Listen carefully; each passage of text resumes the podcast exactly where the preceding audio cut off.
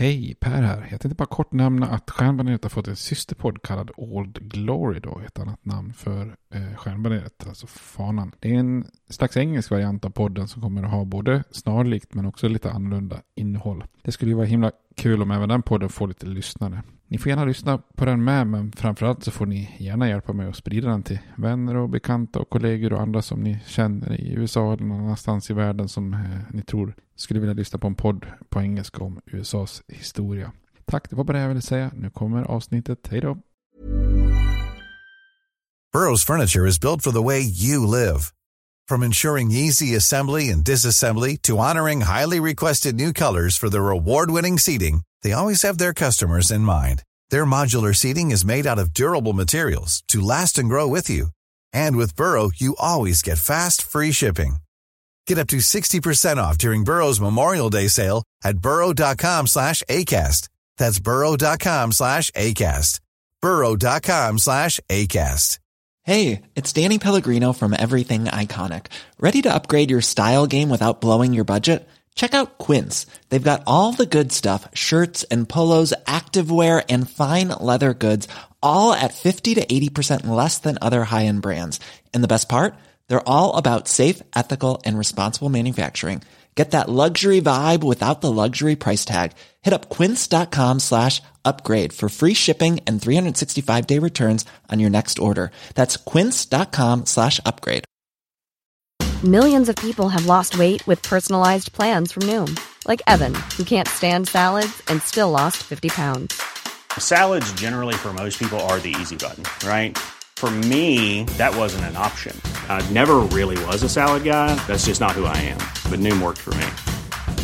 Get your personalized plan today at Noom.com. Real Noom user compensated to provide their story. In four weeks, the typical Noom user can expect to lose one to two pounds per week. Individual results may vary.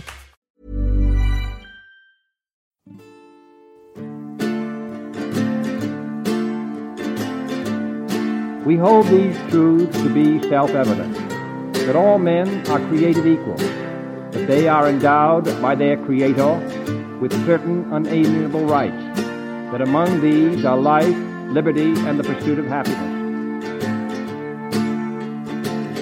Now we are engaged in a great civil war, testing that government of the people, by the people, for the people, shall not perish from the earth. And so, my fellow Americans, ask not what your country can do for you, ask what you can do for your country. I have a dream my four little children will one day live in a nation where they will not be judged by the color of their skin, but by the content of their character. Mr. Gorbachev, tear down this wall. I did not have sexual relations with that woman, Miss Lewinsky. Då säger vi hej och välkommen till Stjärnbaneret igen. En eh, podcast om eh, USAs historia. Och speciellt mycket hej till dig Robert. Hej. Hej, jag, hej. jag är med idag igen. Yes.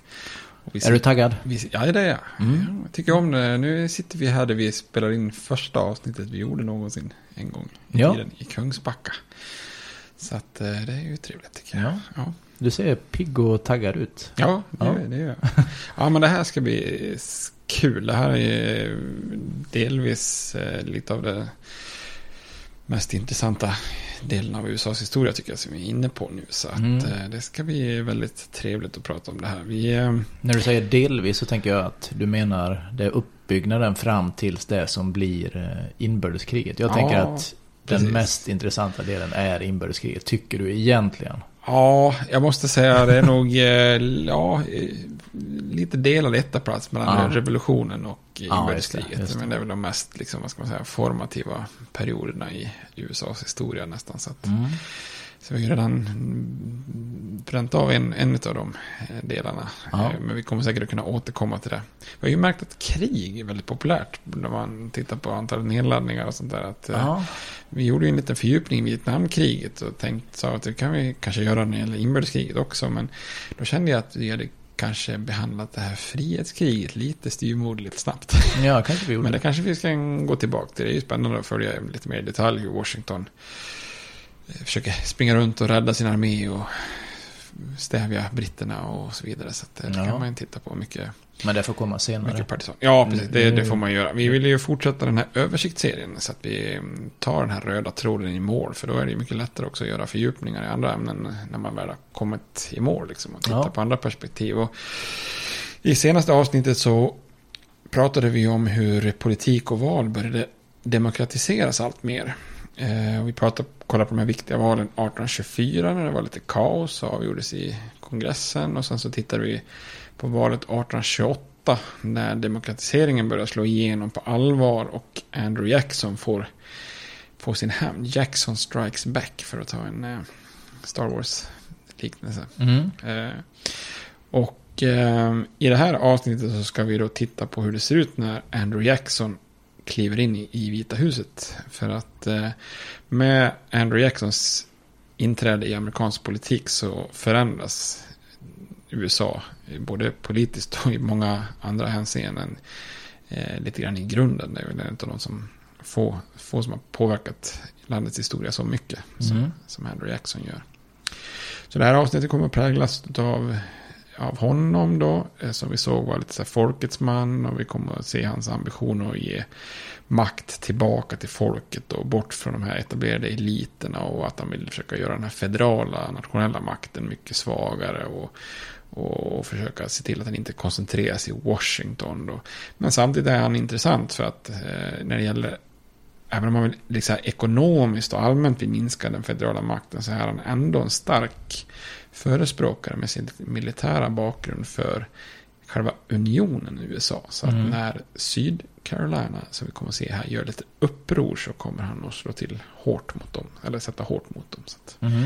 då, är, då är han eh, liksom en stark förespråkare av det nationella.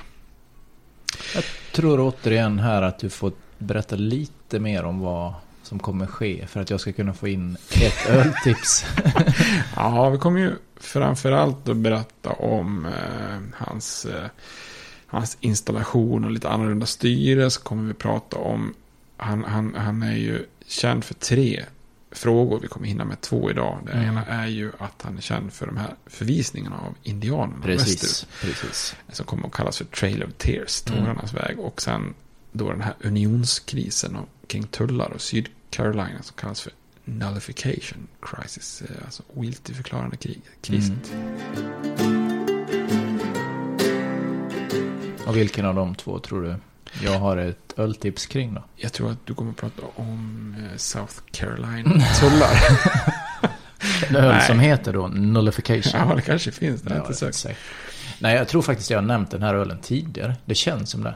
Men det är ju, jag återvänder till Nynäshamn nu då. Och Ja, deras bryggeri där. De har en som heter Indianviken. En Pale Ale. Ja, just det. Den är inte så vanlig om man säger Nej. så. Deras bedare bitter är mer vanlig. Ja. Men det är fortfarande en bra öl det också. Ja, det får man säga. Får De man gör säga. väl inga dåliga öl, Nynäshamn. Ja, Tycker inte jag. Jag såg att jag sökte på, jag såg att det fanns Jackson Beer i Mississippi, ett bryggeri.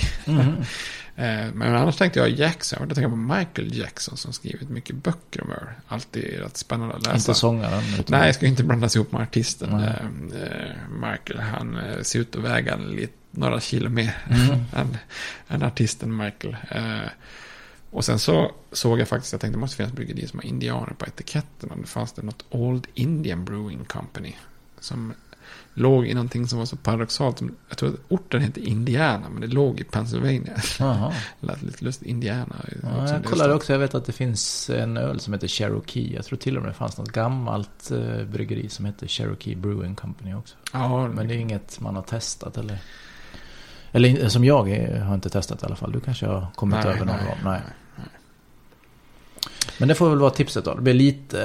eh, Ja, det kan ju vara en upprepning om jag inte missminner mig. Vi är ju snart uppe i 40 avsnitt. Så jag, Ja, kan det ha varit så att man har nämnt eh, tidigare när vi har pratat om eh, ursprungsbefolkningen i USA. Så tror jag nog att vi har nämnt Indianviken. ja, men i så fall är det bara, det är bara ett robust tips. Ja, Ja. ta den igen. Kör. Ja.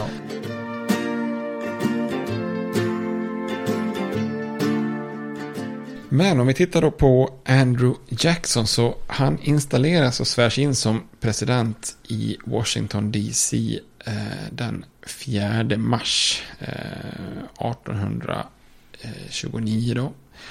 Och eh, alltså som parentes kan man säga då att fram till 1933 eh, så är det den 4 mars som man tillträder. Valet är ju i eh, november, men man tillträder inte förrän i mars. Men i och med det 20 tillägget i konstitutionen så flyttar man ju så att det är den 20 januari som man tillträder. Så från 1933 så är det i, i januari som man intar sin post. Då. Och det är ju den här korta tidsperioden som brukar kallas för lame duck, alltså en lam, lam anka, man ska säga.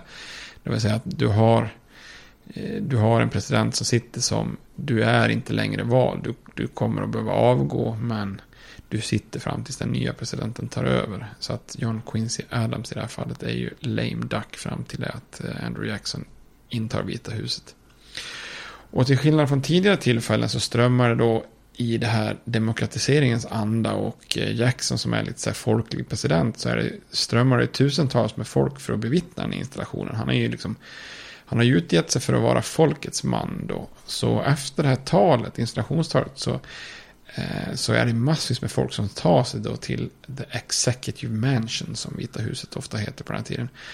Och det här är ju, Vita huset är ju under många år helt öppet. Alltså du, under inbördeskriget till exempel så kunde du ju mer eller mindre bara gå in och, eh, i Vita huset och ja, säga jag skulle gärna vilja prata med Lincoln om det går. Liksom, typ. Mm -hmm. Inte säker man fick, men ja, det är ju väldigt öppet jämfört med hur det är idag. Då, mm. Staket och Secret Service och hela paketet då. Så det är ju både liksom, digniteter och politiker och sånt, men också en massa vanligt folk från gatan som, som gärna vill skaka presidentens hand och som tar sig dit. Och, eh, man brukar ha en mottagning med gäster med liksom, så lite god dryck och lite tilltygg, eller tilltygg, vad heter det, tilltugg, god fika. Mm. ja, jag vet inte om de är fika, men kanske snittar. Snittar får man nog här.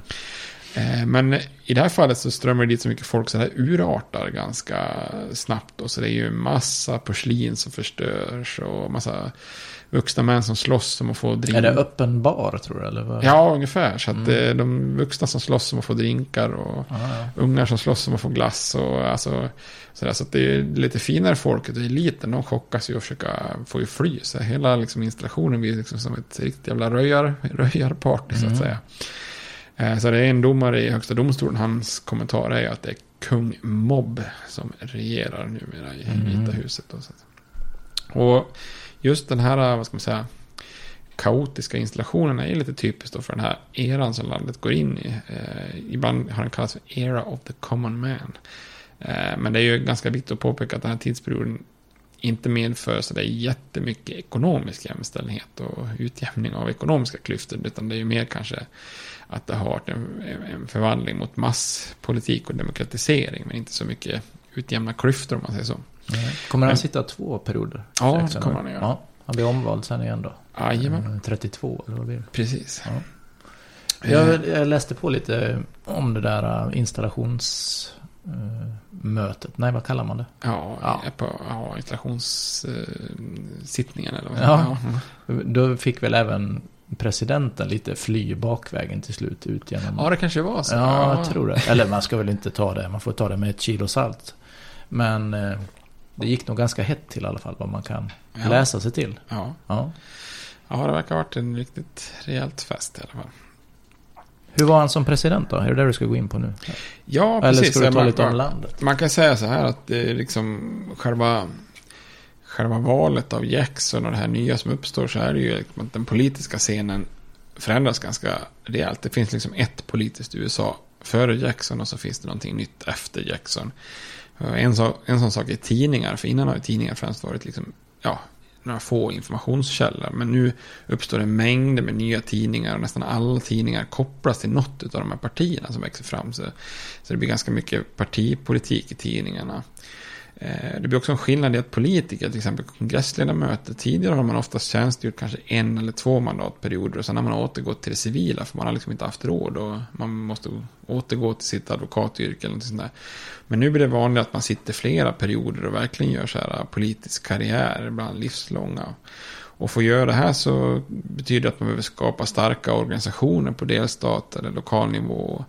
Också säkerställa att väljarna anser att man gör ett bra jobb. Så nu uppstår det lite grann det här med lobbyister och lite så här valfläsk. Det som brukar kallas för pork barrels. Och också lite grann regelrätt korruption stundtals då. Och en av de främsta arkitekterna bakom Jacksons valseger 1828 det är Martin Van Buren från New York som brukar kallas för Little Magician. Vi kommer att komma in på honom i nästa avsnitt mycket. Men han bygger vidare på det som en gång i tiden Aaron Burr, som jag också pratat om i New York, eh, började bygga upp. Alltså att det gäller att ha en stark koalition politiskt bakom sig, alltså ett nätverk där man lyfter fram kandidater via tidningar och sammankomster och möten och att man då liksom eh, kan se till att man, eh, man, man hjälper varandra fram mot makten. Och till skillnad från då revolutionsgenerationen, de tyckte att partier var en styggelse. Så mm. Van Buren han tycker då att nej men partier är inte något ont utan det är snarare något nödvändigt. Eh, så hans liksom, tänk i New York det blir liksom nationell modell då med start 1828. Och en viktig grundsten i det här med att eh, skapa koalitioner och partier är att man vid, om man vinner så måste man ju då belöna lojala mm. eh, män då med poster. Lite som tack för kaffet eller vad man ska säga. Och Van Buren och Jackson får ju därmed anses vara grundare av det som kommer att heta spoils-systemet. Eh, det finns ett, det en, en, tidning som skriver, eller en person som skriver helt enkelt att säga, To the victor belong the spoils. Alltså vinnaren ska kunna liksom belöna då och ge mm. poster så att säga. Och det här betyder att det vinnande partiet tillsätter högre tjänstemän. Att man då, har man lojalitet med fel parti, ja då åker du ut efter valet då. Alltså att partierna hjälper män att avancera. Eh, som, som Van Buren ser som en grundförutsättning för att belöna lojala eh, män då. Och som Jackson ser som en så här sund rotation av tjänster för att bevara egentligen friheten då. Och det här systemet blir ganska känt då i USA. Att, och det är ju än idag mycket starkare än i, i eh, till exempel Sverige. I Sverige är det ju mycket liksom, det är politikerna som väljs. Eh, men det är väldigt få högre tjänstemän som, som liksom åker in och ut beroende på vilka som har eh, liksom makten i Sverige. Utan att det är, här är det ju inte, liksom, tjänstemannanivån är ganska orörd. Men i USA är det ju ganska många som eh, alltså, jobbar du på utrikesdepartementet så kanske du liksom, då, då byts du ut ifall inte din, mm. ditt parti liksom eh, Eh, vinner valet. Eh, och Jackson, han kanske främsta symbolen själv då för den här eh, nya politiska systemet. En enkel bakgrund. Han är den första presidenten från väst. Han har vanliga kläder, ingen peruk. Eh, och han, har första, han är första presidenten som har ett smeknamn. Eh, därför tidigare liksom, har du varit en gentleman så har du liksom inte något smeknamn. Men med start från och med Jackson så har nästan alla presidenter som kommer den här perioden, de har alltid någon typ av smeknamn. Och Jackson han kallas för Old Hickory. Mm. Och han efterträds ju av Van Buren som kallas för Little Magician. Och sen så, så, roligt. Ja, eller Red Fox of Kinderhook. Kan man ah.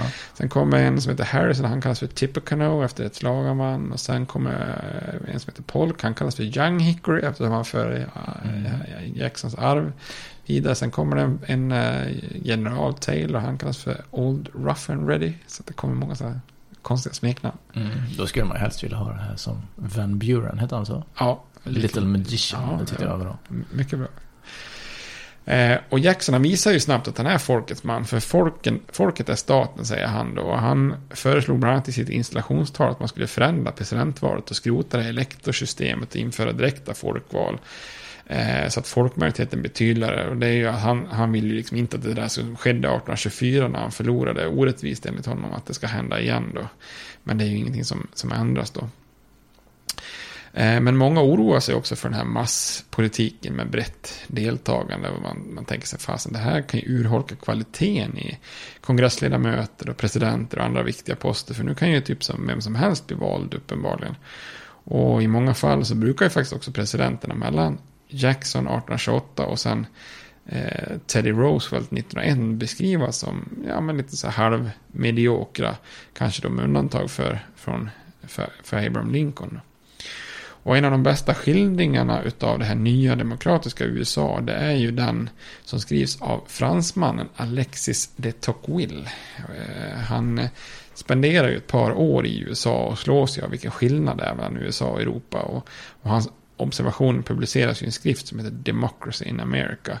Och det är ju ett av de mest eh, här, citerade verken och hjälper också till med att sprida demokratisering i Europa då. Men han är ju inte, han är inte bara positiv den här Alexis de Tocqueville. Men han är känd för att ha rest runt där.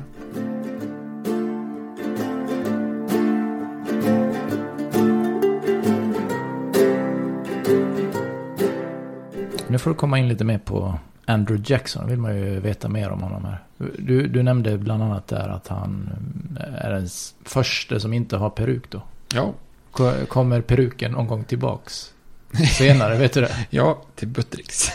Jag trodde du skulle säga ja nu med Trump. Ja, ja, just. Nej, han har ingen peruk. Han Det var taskigt. Ja. Ja. Nej, en men be- berätta lite mer om eh, Andrew Jackson här. Han en schysst frippa i alla fall. Tror jag. Ja. Nej, men Jackson han är ju som sagt folkets man och krigshjälte. Han är född i Sydcarolina i ganska fattiga förhållanden. Han är son till ett skottirländskt par som eh, flyttat från Nordirland till USA. Eh, Vi pratade om det här att det fanns många skottar som först flyttade till Nordirland och Mm. sen så flyttade de över till USA. Eller flyttade de till USA.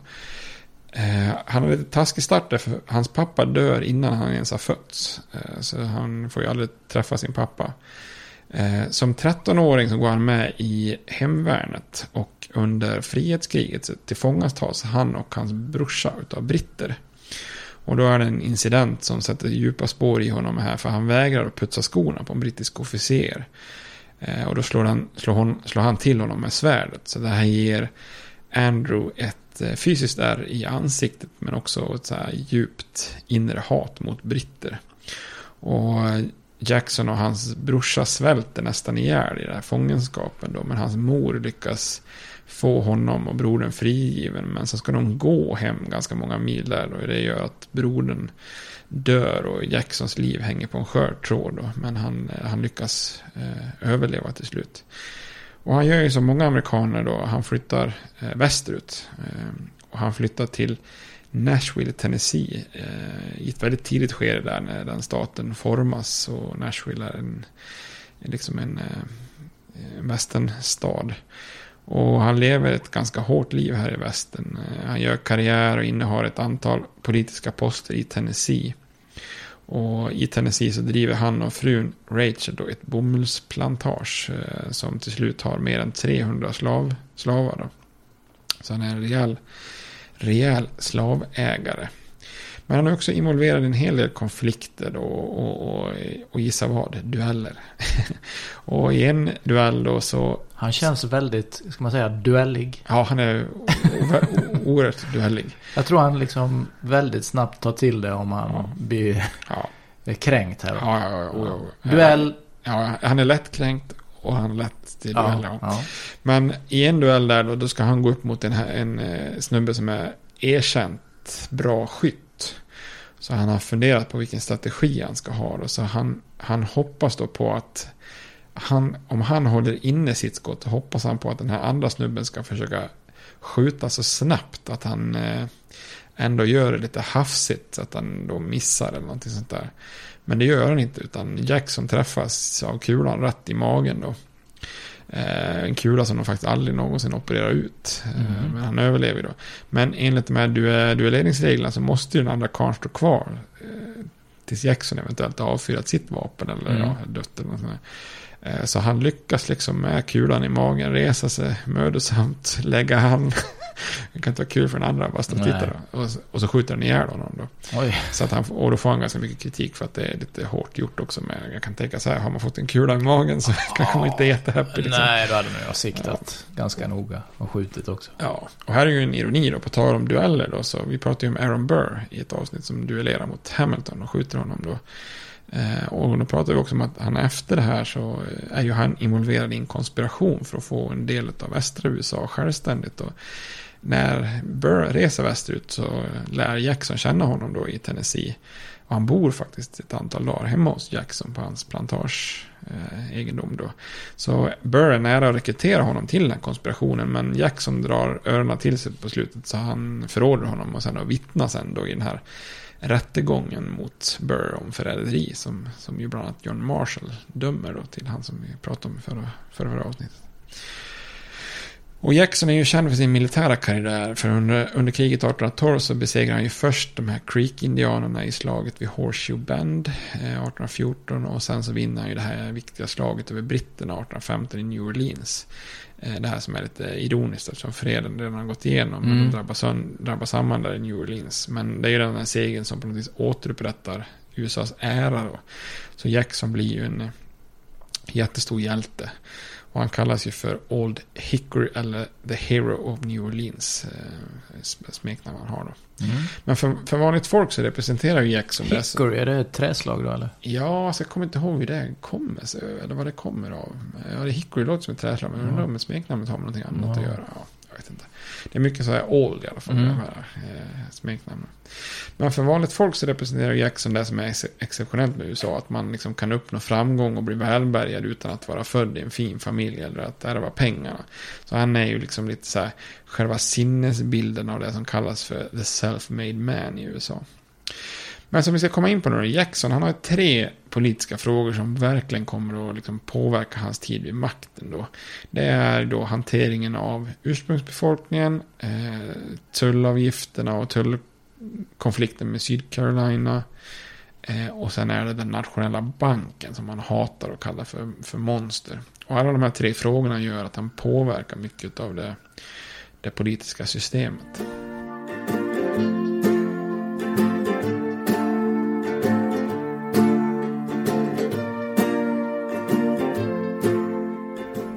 Jag tänker mig att du vill börja med indianerna. Ja, gärna. Eh, med ursprungsbefolkningen då. Eh, och det är ju den första frågan som man, eh, som man kanske tar tag i då. Och tittar man på, om man säger på 1700-talet, århundradet innan så att säga, eller runt revolutionen, så är det ju många som delar Jeffersons syn på om att, ja men ursprungsamerikanerna, de de är ju så kallade ädla vildar. Alltså, de har ändå någon slags grunddignitet som gör att man kan civilisera dem och omvända dem liksom till amerikaner.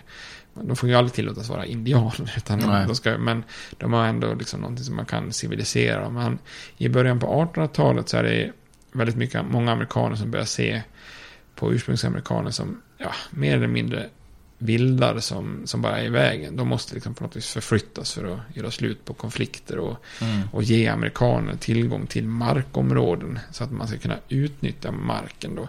För lite så här, eh, vad heter det?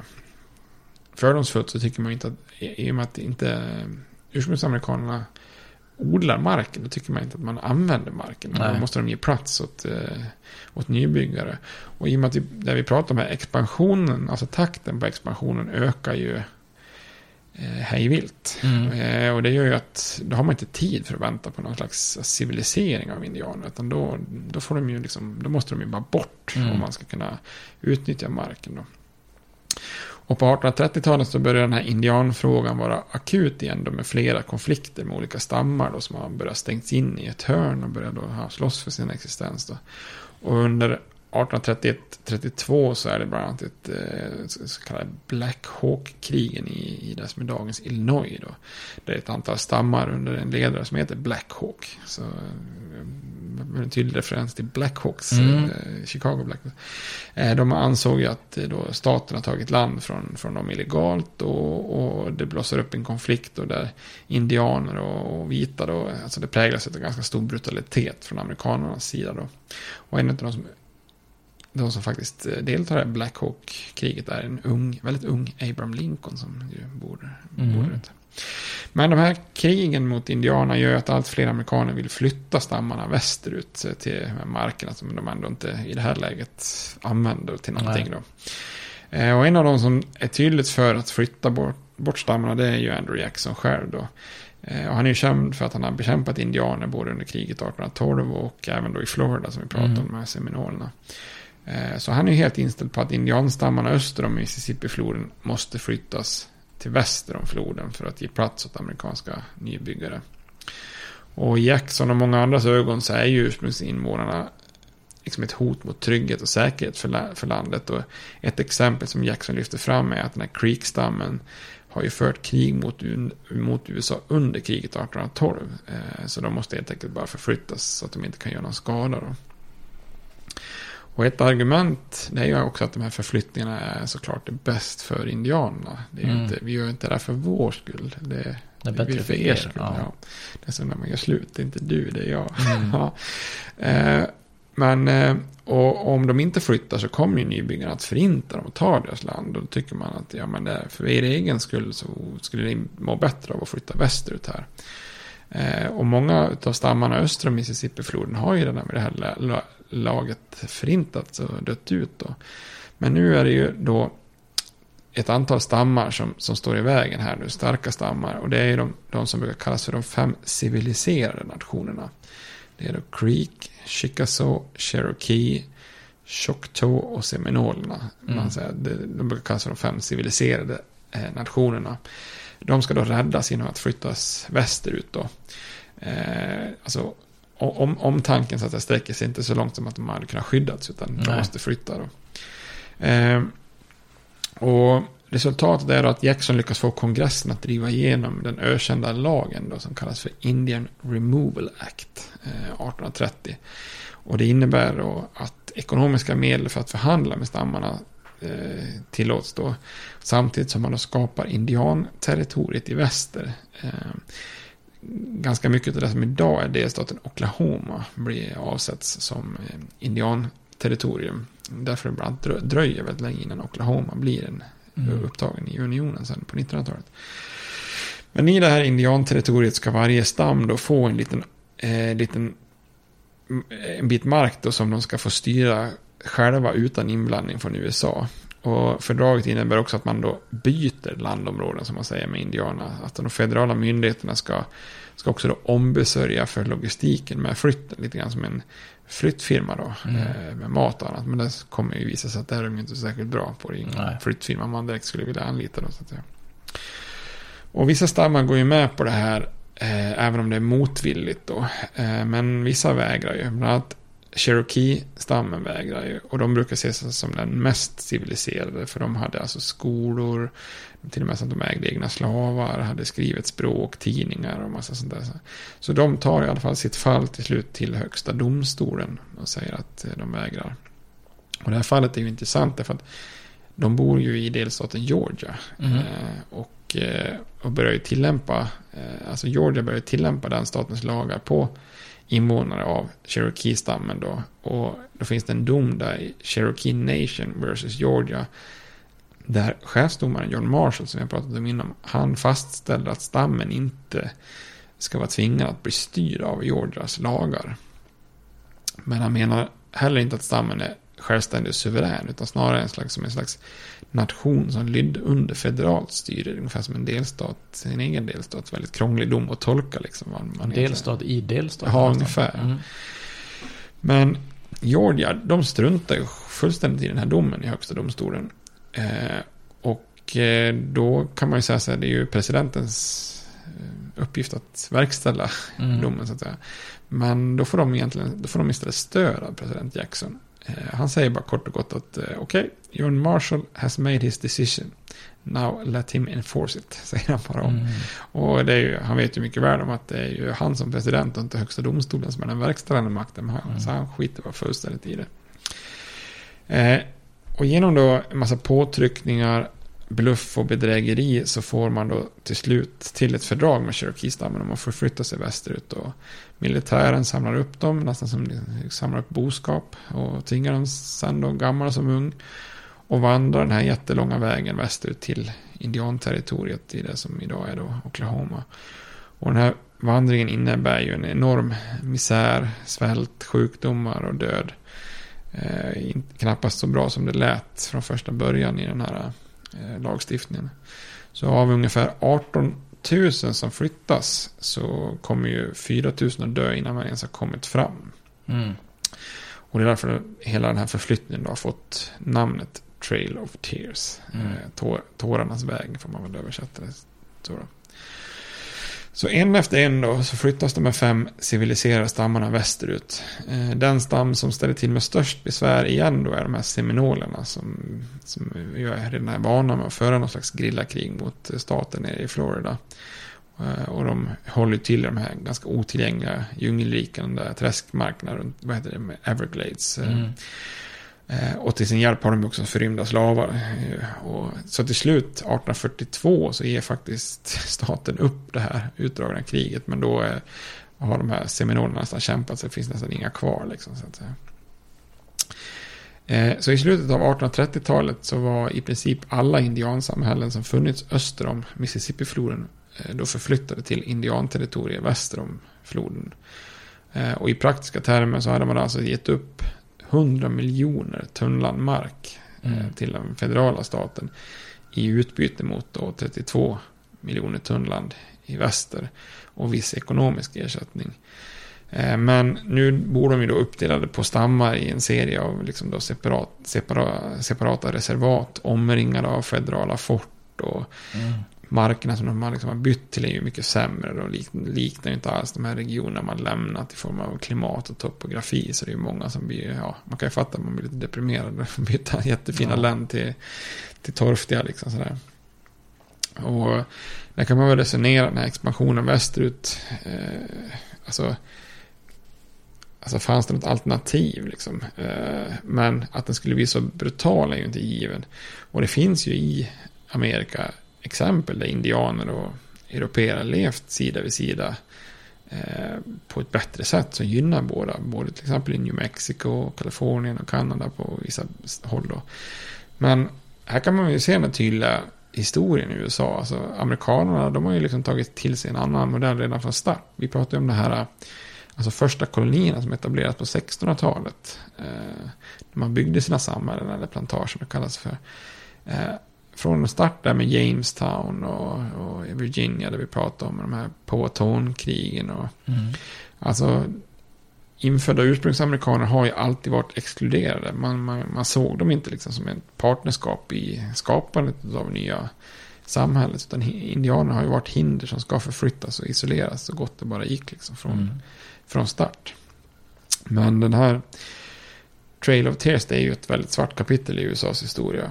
Och jag tror vi nämnde det i något tidigare avsnitt. Men det är därför det ser otroligt knäppt där när Donald Trump står och hyllar ursprungsamerikanerna, hjältar från andra världskriget. Mm. Och så gör han det under en stor tavla av Andrew Jackson. Det blir ju liksom bara... Ja, just det. Ja, det blir ju liksom bara... Det är så dåligt liksom. Ja. dåligt arrangerat. Eller, eller historielöst på något vis liksom. Och de vi nämnde då också att Sverige har väl också en, en sån historia av att fördriva samerna där va? Ja. När man vill komma åt vissa marker som är värdefulla med mineraler och liknande. Så Kommer inte ihåg om vi nämnde det. Men... nej, jag kommer inte heller ihåg. Men det, har- det har ju skett tvångsförflyttningar även i Sverige då. Ja, har du för- sett det? Jag har inte sett den här um, filmen som kom. Vad heter den? Mm, nej. Samer. um, eh, eh, Sameblod? Ja, precis. Vart, Nej, jag tänkte jag skulle gå och se den. Ja. Men det känns det som vi har re- rekommenderat. Har vi? Nej, kanske vi inte har. Vi har bara pratat om det. Ja, Ibland vet man inte vad vi har pratat om utanför eh, inspelning Nej, och precis. med.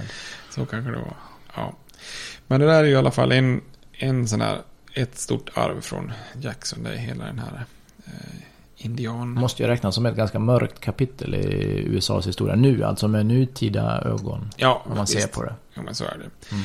Kommer komma tillbaka till det. Men eh, man tittar på så här hur man rankar Andrew Jackson som president. Så sjunker han ju successivt. Mm. ju mer modernt liksom det tänkt det blir. Desto, desto mörkare ser man väl hans presidentperiod som. Liksom, helt Ja. enkelt.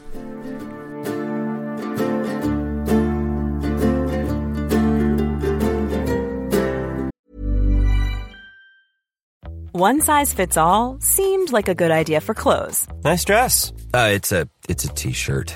until you tried it on. Same goes for your healthcare. That's why United Healthcare offers a variety of flexible, budget friendly coverage for medical, vision, dental, and more. So, whether you're between jobs, coming off a parent's plan, or even missed open enrollment, you can find the plan that fits you best. Find out more about United Healthcare coverage at uh1.com. That's uh1.com. Hey, it's Ryan Reynolds, and I'm here with Keith, co star of my upcoming film, If, only in theaters, May 17th. Do you want to tell people the big news? All right, I'll do it. Sign up now and you'll get unlimited for $15 a month in six months of Paramount Plus Essential Plan on us. Mintmobile.com slash switch. Upfront payment of $45 equivalent to $15 per month. Unlimited over 40 gigabytes per month. Face lower speeds. Videos at 480p. Active Mint customers by 531.24 get six months of Paramount Plus Essential Plan. Auto renews after six months. Offer ends May 31st, 2024. Separate Paramount Plus registration required. Terms and conditions apply if rated PG.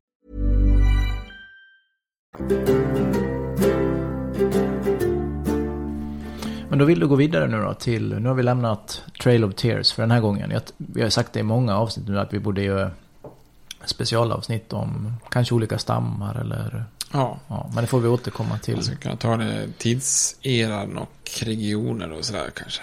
Cherokee skulle man ju gärna göra någonting om som du nämnde där med Ja. egna skolor, skriftspråk och sånt. Men Mm. det kanske vi kan ta senare då. Nej, Nu vill du gå vidare till Sydcarolina har du nämnt här vet jag. Precis, då blir det lite unionskris. Mm. För en, och det hänger väl ihop kan man säga lite grann också, för en, en orsak till att eh, Jackson inte går i konflikt med Georgia då, när de vill lösa indianfrågan snabbt där, det är ju för att han parallellt då har en kris på halsen med eh, Sydcarolina. Och det här brukar kallas då för nullification crisis, alltså ogiltig förklarande krisen. Eh, och den här krisen handlar ju liksom på officiellt om tullfrågan, alltså på ett, på ett slags direkt plan. Men under ytan indirekt så handlar det ju väldigt mycket om eh, slaveriet. Eh, och det här är ju ett, brukar man se som ett tillfälle när eh, det hade kunnat blivit ett slags inbördeskrig över slaveriet redan på 1830-talet då. För om du kommer ihåg, vi pratade ju om John Quincy Adams så tar, pratade vi om att man drev igenom höga tullar som upprörde södern väldigt mycket. Den kallades för tariffs of abdomination, alltså Mm. styggelsetullar.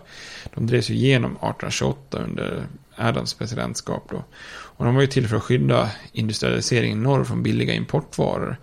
Eh, Men det här innebär ju också då att det blir 38 procents tull på ungefär 92 procent av alla importvaror. Och det där slår ju hårt mot södern för de lever ju på att då exportera tobak och ris och bomull och, och sen kunna köpa då varor från Europa då, gärna lite lyxvaror och sånt.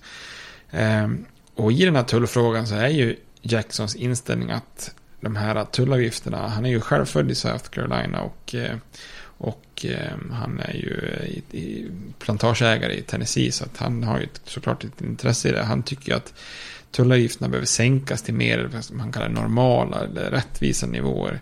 Så att hela landet kan gynnas då. Så Jackson ser ju Söderns kritik som legitim. Att det är Befogad. Ja, precis. Men det lurar ju också en massa andra frågor under ytan. Och där är ju Sydcarolina extremt speciellt då. För att andelen slavar sett till, till liksom vita i befolkningen är ju högre än någon annan stat. Vid en viss tidpunkt i Sydcarolinas historia så är antalet slavar fler än antalet, många, långt större andel än även vita. Så det finns ju ingen annan stat i hela södern som är så beroende av slaveriet som Sydcarolina. Samtidigt som de har de här starka aristokratiska mm, familjerna som kanske är liksom den yttersta eliten i södern också. Och under den här tiden då på 1830-talet så har det ju då uppstått den här rörelsen för att, som vill avskaffa slaveriet och abolitionisterna som de kallas för i, i nordstaterna. Och ett sätt för dem att försöka påverka folkopinionen är ju att skicka propaganda söderut. Eh, och det här gör ju då myndigheterna i, i South Carolina, eller Syd-Carolina, jag vet inte, jag säger ofta South Carolina. Eh, upprörda eftersom det kan påverka slavarna och göra slavuppror. Så att det är ju deras värsta mardröm då. Så att man eh, börjar ju censurera post från, eh, från nordstaterna. Vilket då i sin tur upprör, upprör norr då. Och deras värsta mardröm med slavuppror, den, den håller på att förverkligas 1822. Därför att då avstyr man ett eh, slavuppror. Det finns en slav som heter Denmark, bra namn, Denmark Wesley. Som har planerat ett slavuppror, men de myndigheterna kommer på dem då. Eh, och, eh, och, så, och samtidigt som man då lyckas kväva det här nära förestående slavupproret i sig i Charleston då som är huvudstaden så, så fasas man då över att de brittiska abolitionisterna de har ju framgångar i att slaveriet avskaffas i brittiska Västindien så hade, hade USA fortfarande tillhört Storbritannien i det här läget Mm. då hade slaveriet avskaffats också. i, i Sydcarolina och södern.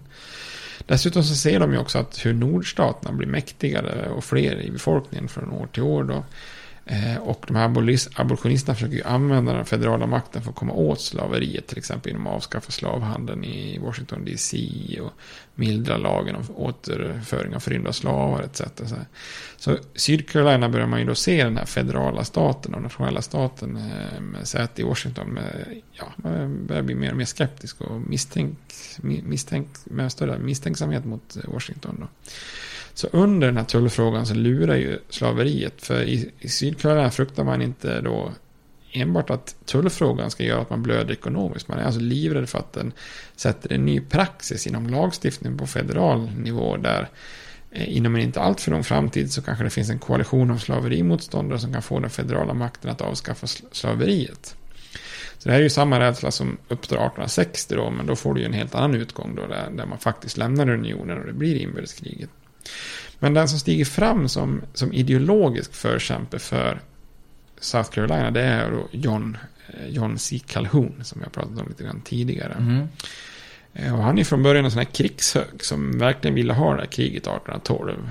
Eh, och han var en framstående nationalist. Men han svänger, ju äldre han blir desto mer extrem blir han i sin synsätt på alltså delstaternas egna rättigheter. Det här brukar kallas för state rights. Alltså att man tycker att delstaternas makt ska vara väldigt hög jämfört med den federala makten. Då. Mm. Och i den här frågan så kommer Calhoun då att bli den stora hjälten i Sydcarolina. Eh, men det här gör också att han glider ifrån Andrew Jackson. För han är ju vicepresident under Jacksons första eh, presidentperiod. Men nu när han börjar ta ställning för Sydcarolina så börjar ju de skiljas ifrån då, varandra. Så istället blir den här Martin Van Buren som vi pratade om tidigare som kommer att bli Jacksons högra hand. Och för att förstå den eh, utvecklingen så, så får man kanske också nämna Peggy Eaton-affären. Känner du till Peggy Eaton? Nej. Nej, det skulle förvåna mig. Det hade varit coolt om du bara, ja, ja. ja. ja det är inte så många som gör kanske. Men, men Peggy Eaton-affären handlar om etikett och rykten och social status och så vidare. Men det får väldigt stor inverkan på Jacksons eh, styre då. För Jackson hade då utsett sin, en, en kollega från Tennessee eh, som heter John Eaton till krigsminister. Och John Eaton han hade gift sig med en änka som heter Peggy O'Neill. Eh, och det är ju inget konstigt med det. Man gifter ju ofta om sig under den här tiden för att man behöver vara två och sköta ett hushåll och så vidare. Men den här Eaton hade ju då bott på den tavernan som den här Peggys pappa ägde. Och då började det cirkulera lite rykten om att Peggy och John Eaton började liksom ligga med varandra innan hon blev änka. Mm. Och att hon nästan liksom drivit sin make till självmord genom att dra på honom skulder och sådär. Eh, så att för många var det här en stor skandal, deras giftermål. I, alltså i de fina kretsarna i Washington så tog man ju det här som sant. Då. Och det här resulterade i att fruarna till övriga ministrar i Jacksons administration, de vägrade att umgås med Peggy Eaton. Eh, och i spetsen går Calhouns fru, för hon är ju då en fisförnäm eh, fru från eh, Charleston, South Carolina. Och det här upprör då Jackson enormt, därför att dels gillar han inte de här sociala tillställningarna i huvudstaden, för han är han är en enkel man. Men han hatar ju också sådana här rykten. För han, det var ju det vi pratade med. Han trodde att hans fru hade dött mer eller mindre av de här smutskastningsryktena under valkampanjen 1828. Ja. Så att nu när han ser liksom... Rachel, eller vad heter hon? Ja, Rachel, ja. Mm. Bra. Eh, då så tycker han att det här är ju ungefär samma mobbing mot Peggy då. Så han kräver att de här ministerfruarna ska träffa Peggy. Men eh, Mrs Calhoun, hon vägrar. Mm. Eh, så det här leder ju till att Jackson till slut gör förändringar bland ministrarna. så 31 så byter han, eh, helt, bryter han helt med eh, John Calhoun och gör lite omstruktureringar då. Och Calhouns, John Calhouns fall, det blir ju Martin Van Burens uppgång då så att säga. För Van Buren, han är ju enkling. Så han kan ju undvika konflikten. Han har ju ingen fru som behöver liksom... Och han är smart, så istället bör han umgås med det här paret Eton kanske lite beräknande kan man misstänka mm. då.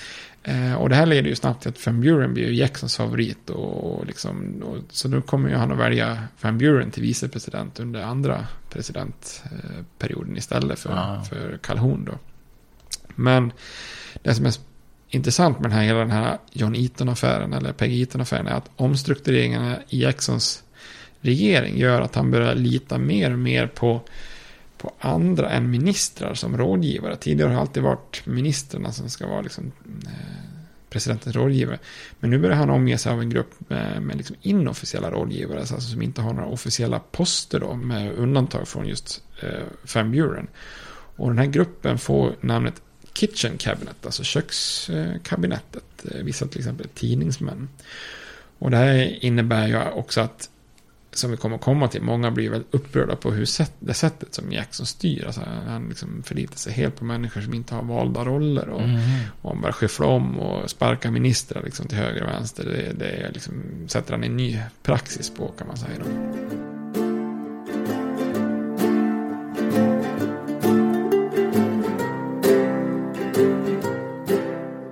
Men om vi ska återvända till South Carolina och unionskrisen då. Så samtidigt som Calhoun börjar distansera sig från Jackson och tappa inflytande då i, hos presidenten och så. Så lägger han då fram en teori som får namnet nullification. Alltså om man ska översätta det som till ogiltigförklarande då. Eh, och eftersom han fortfarande är vicepresident så får han ju lägga fram den anonymt. För han kan ju liksom inte stå, stå bakom den officiellt eftersom Mm. den är så, så radikal då. Mm. Men Calhoun han menar då alltså att eh, olika intressen i unionen, eh, alltså läs med raderna slaveriet, eh, har blivit så diversifierat inom unionen att, att lagar som gynnar en del av unionen, kan man läsa som nordstaterna, kan skada en enskild stat eller sektion, eh, kan man läsa South Carolina eller södern.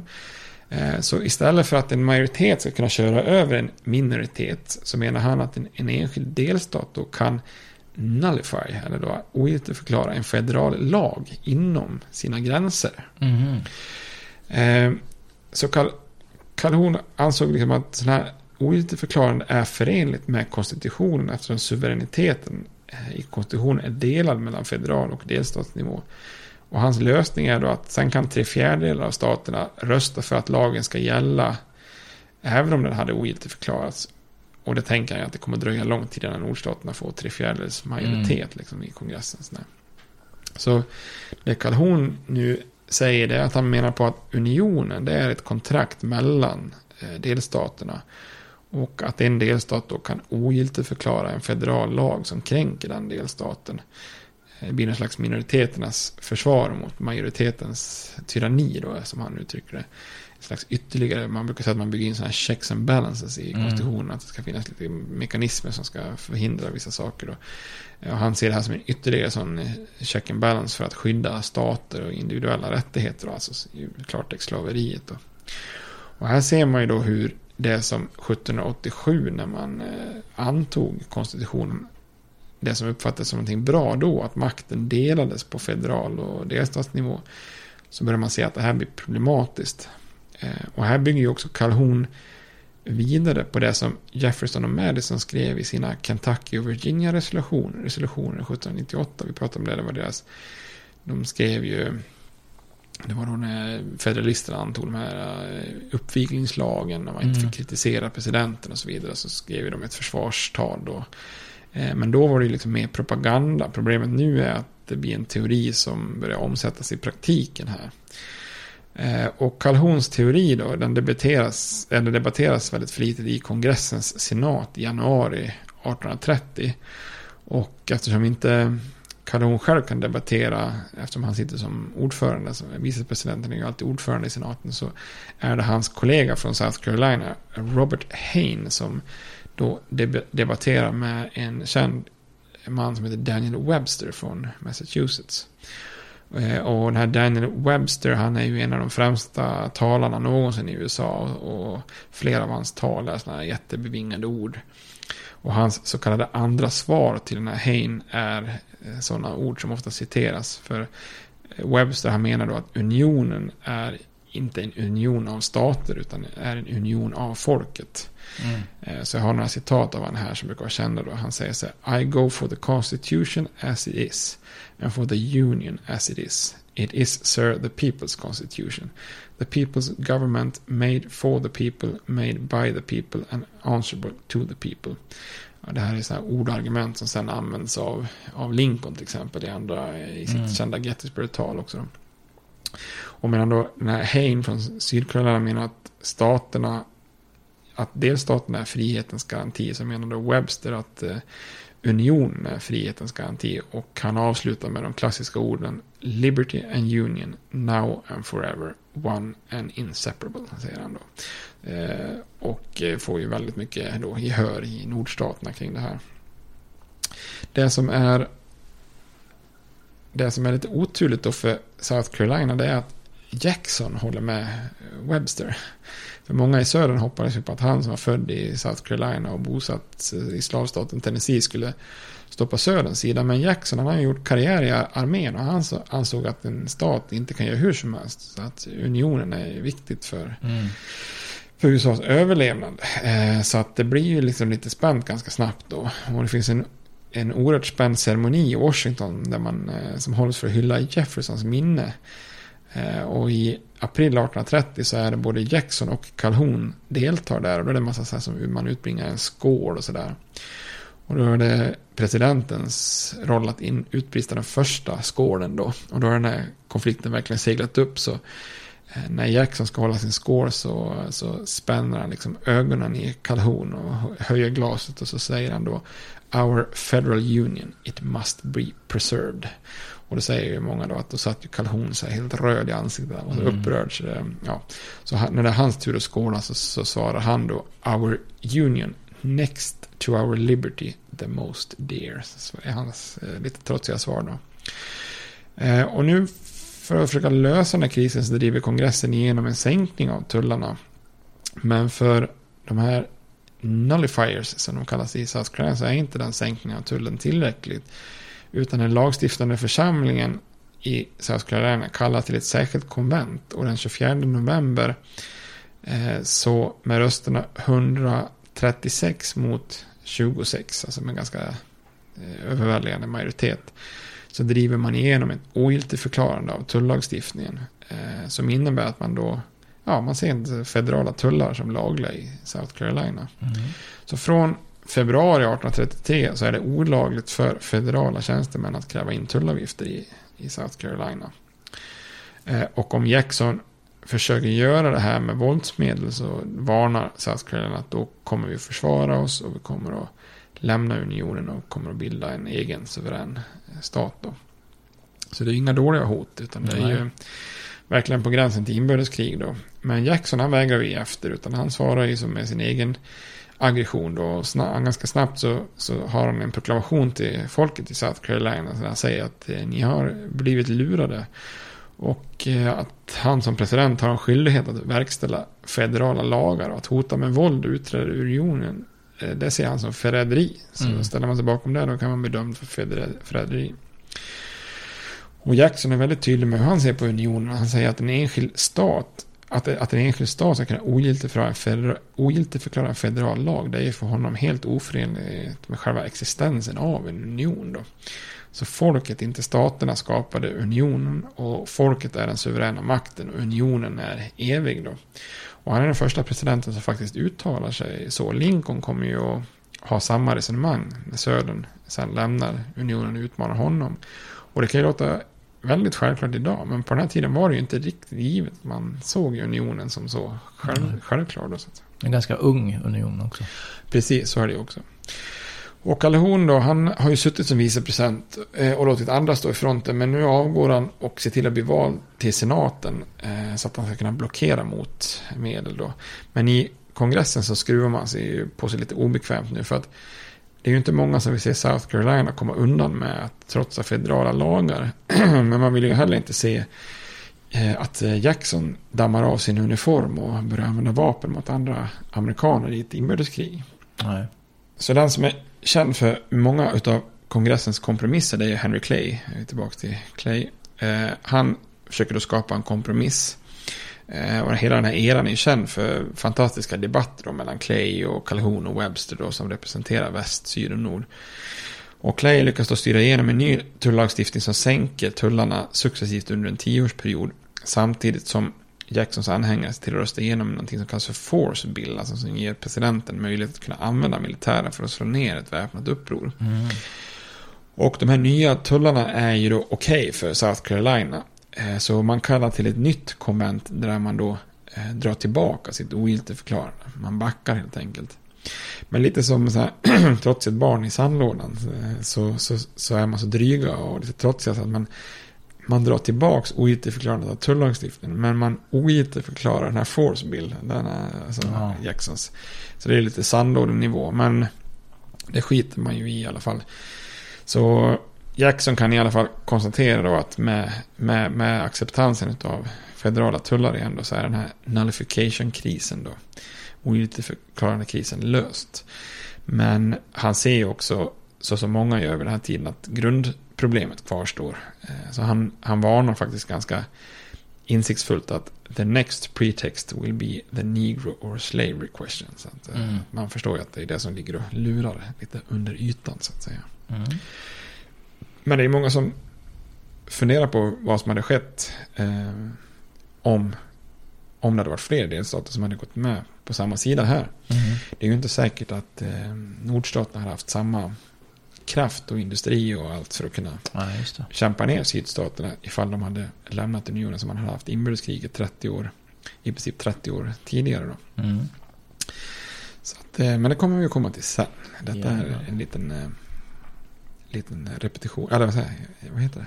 Inte repetition, vad heter det? Ja, vad ska man säga? Jo, kanske heter det generalrepetition. Ja, precis. Mm. För vad som komma skall. Ja, precis. Och här kan man ju lätt se om man jämför med, alltså Trump brukar ju jämföra sig med eh, Andrew Jackson ganska ofta. Mm. han har sagt att det är hans favoritpresident i alla fall. Och det kan man ju på något vis förstå lite grann om man, om man tittar på vad som har skett nu då. Han, eh, Andrew Jackson har struntat i högsta domstolens domar. Han ser domare som något lite störande. Eh, han vill gärna styra som, som han vill. Han, han utgår inte från någon speciell policy utan med sitt eget personliga tycke. Och han utser det här kökskabinettet med rådgivare som inte har officiella poster. Vilket också är ganska tydligt vad, Mm. vad Trump har gjort. Så att eh, det är ju, är ju väldigt, eh, väldigt många paralleller man kan dra mellan Trump och Andrew Jackson. Faktiskt. Ja. Yes, Då kommer du inte nämna den tredje delen här då, som var monstret. precis. Nej, vi får ta monstret och eh, Banken. vad det får för följder nästa, nästa avsnitt. Ja.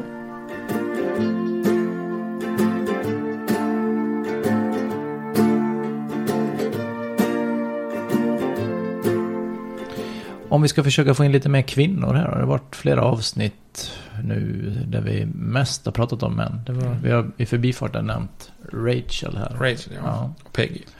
Men vi kan göra en modern koppling då till eh, Jackson. Eh, Och då tänker jag på en ort i Mississippi som eh, man har skrivit en låt om. Känner du till den? Jackson. Eh, I'm going to Jackson. Ja, orten känner jag till, men inte Mm. låten. Det är ju med Johnny Cash. Ja, okej. Han är ju inte kvinna. Utan han, han, men han, han eh, sjöng ju låten tillsammans med sin fru då. June Carter. Ja, just det. Mm. Sin andra fru. Ja, det är det nog va? Ja, han alltså. får ju två barn med henne vad jag kommer ihåg i alla fall. Ja, okej. Ja. Och ska man dra vidare på det spåret eh, så sjunger ju två svenska tjejer om June Carter. Ja, just det. First Aid Kit. Ja, Ja. Johanna och Klara Söderberg. Ja. Och de sjunger också om Emmylou Harris som Ja, är det. en eh, fantastisk eh, country-sångerska Ja. också. Fin scen att få sjunga inför henne. Är det någon sån här Jo, just det. Ja, ja, det är det.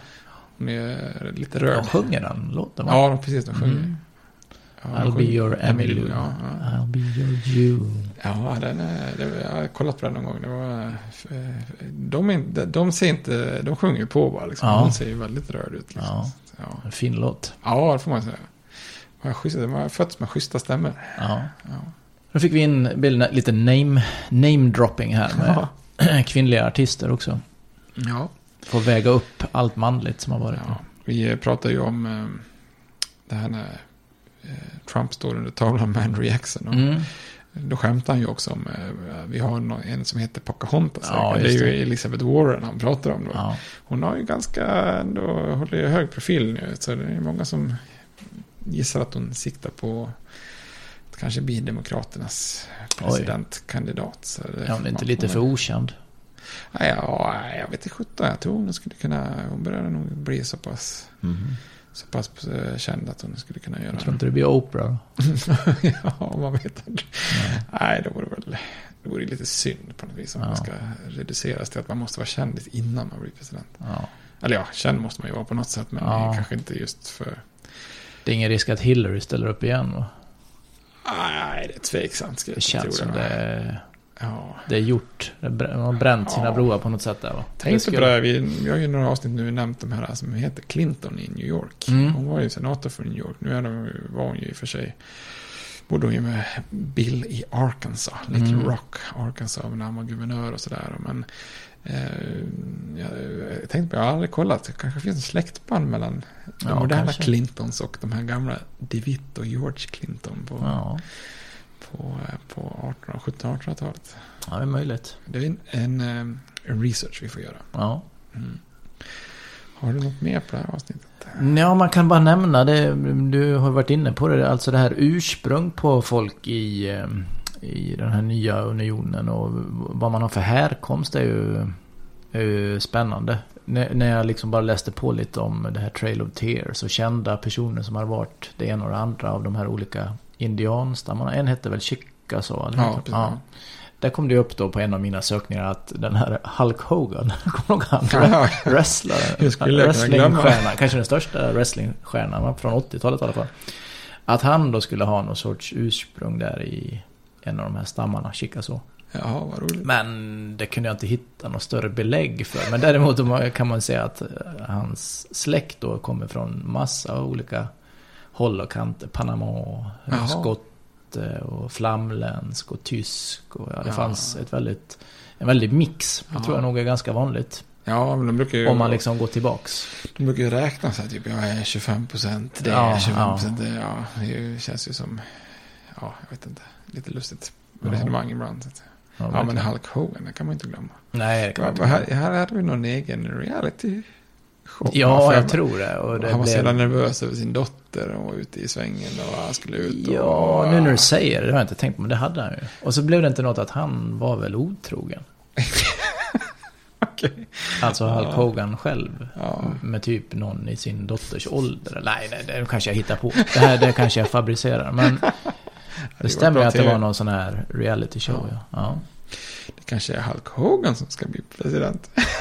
ja det hade nog funkat. Det var ju en wrestler, vad hette han? Han som ställde upp för, eller han eh, var med i primärvalen, eh, Republikanerna. Aha. Fan vad han heter nu igen. Åh, så helt still.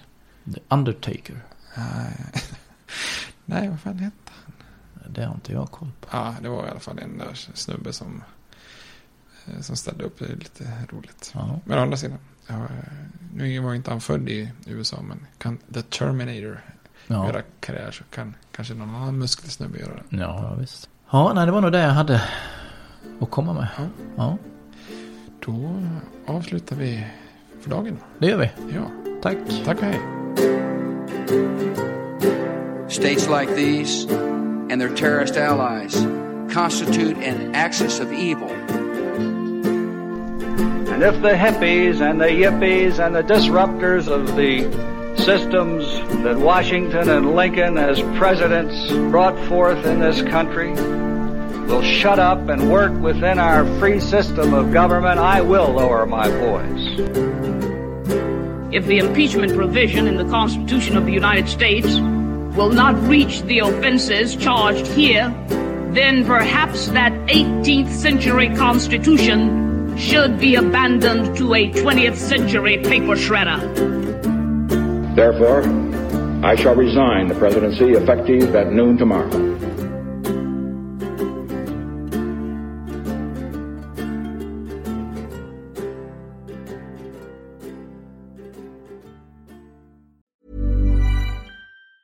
Planning for your next trip? Elevate your travel style with Quince. Quince has all the jet setting essentials you'll want for your next getaway, like European linen, premium luggage options, buttery soft Italian leather bags, and so much more. And it's all priced at 50 to 80% less than similar brands. Plus, Quince only works with factories that use safe and ethical manufacturing practices. Pack your bags with high-quality essentials you'll be wearing for vacations to come with Quince. Go to quince.com slash trip for free shipping and 365-day returns. Planning for your next trip? Elevate your travel style with Quince. Quince has all the jet-setting essentials you'll want for your next getaway, like European linen, premium luggage options, buttery soft Italian leather bags, and so much more. And is all priced at 50 to 80% less than similar brands. Plus, Quince only works with factories that use safe and ethical manufacturing practices. Pack your bags with high-quality essentials you'll be wearing for vacations to come with Quince. Go to quince.com/pack for free shipping and 365-day returns.